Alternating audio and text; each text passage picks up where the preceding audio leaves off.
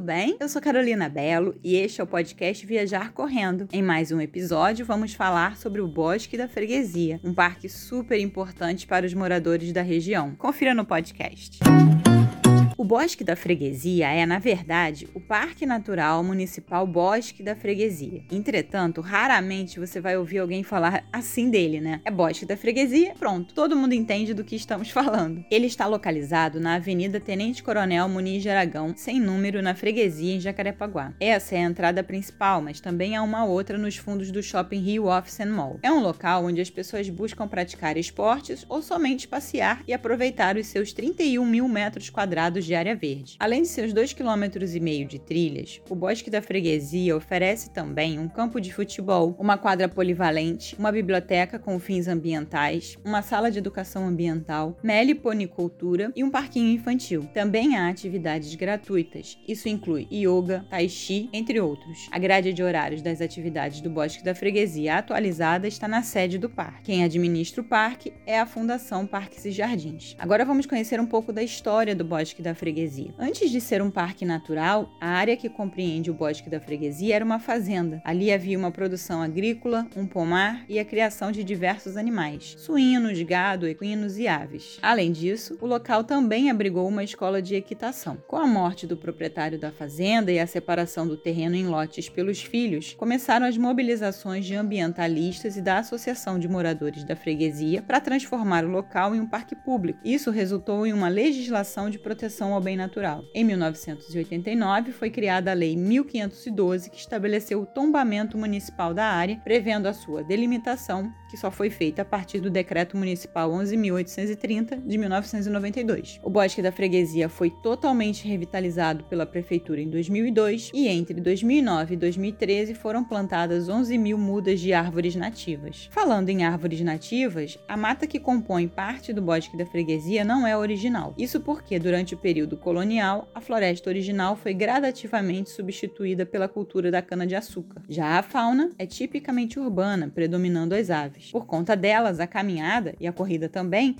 é repleta de sons dos animais. Para que você possa ver como é correr no Bosque da Freguesia e visualizar as suas trilhas, confira o vídeo Bosque da Freguesia Onde Correr no Rio de Janeiro. Vou deixar o link na descrição do podcast. Aliás, falando em caminhada e corrida, o passeio pelas trilhas do bosque é muito tranquilo e a sinalização através de placas. Além da natureza, nas trilhas, o visitante ainda se depara com um espaço para a meliponicultura, ou seja, para a criação racional de abelhas sem ferrão.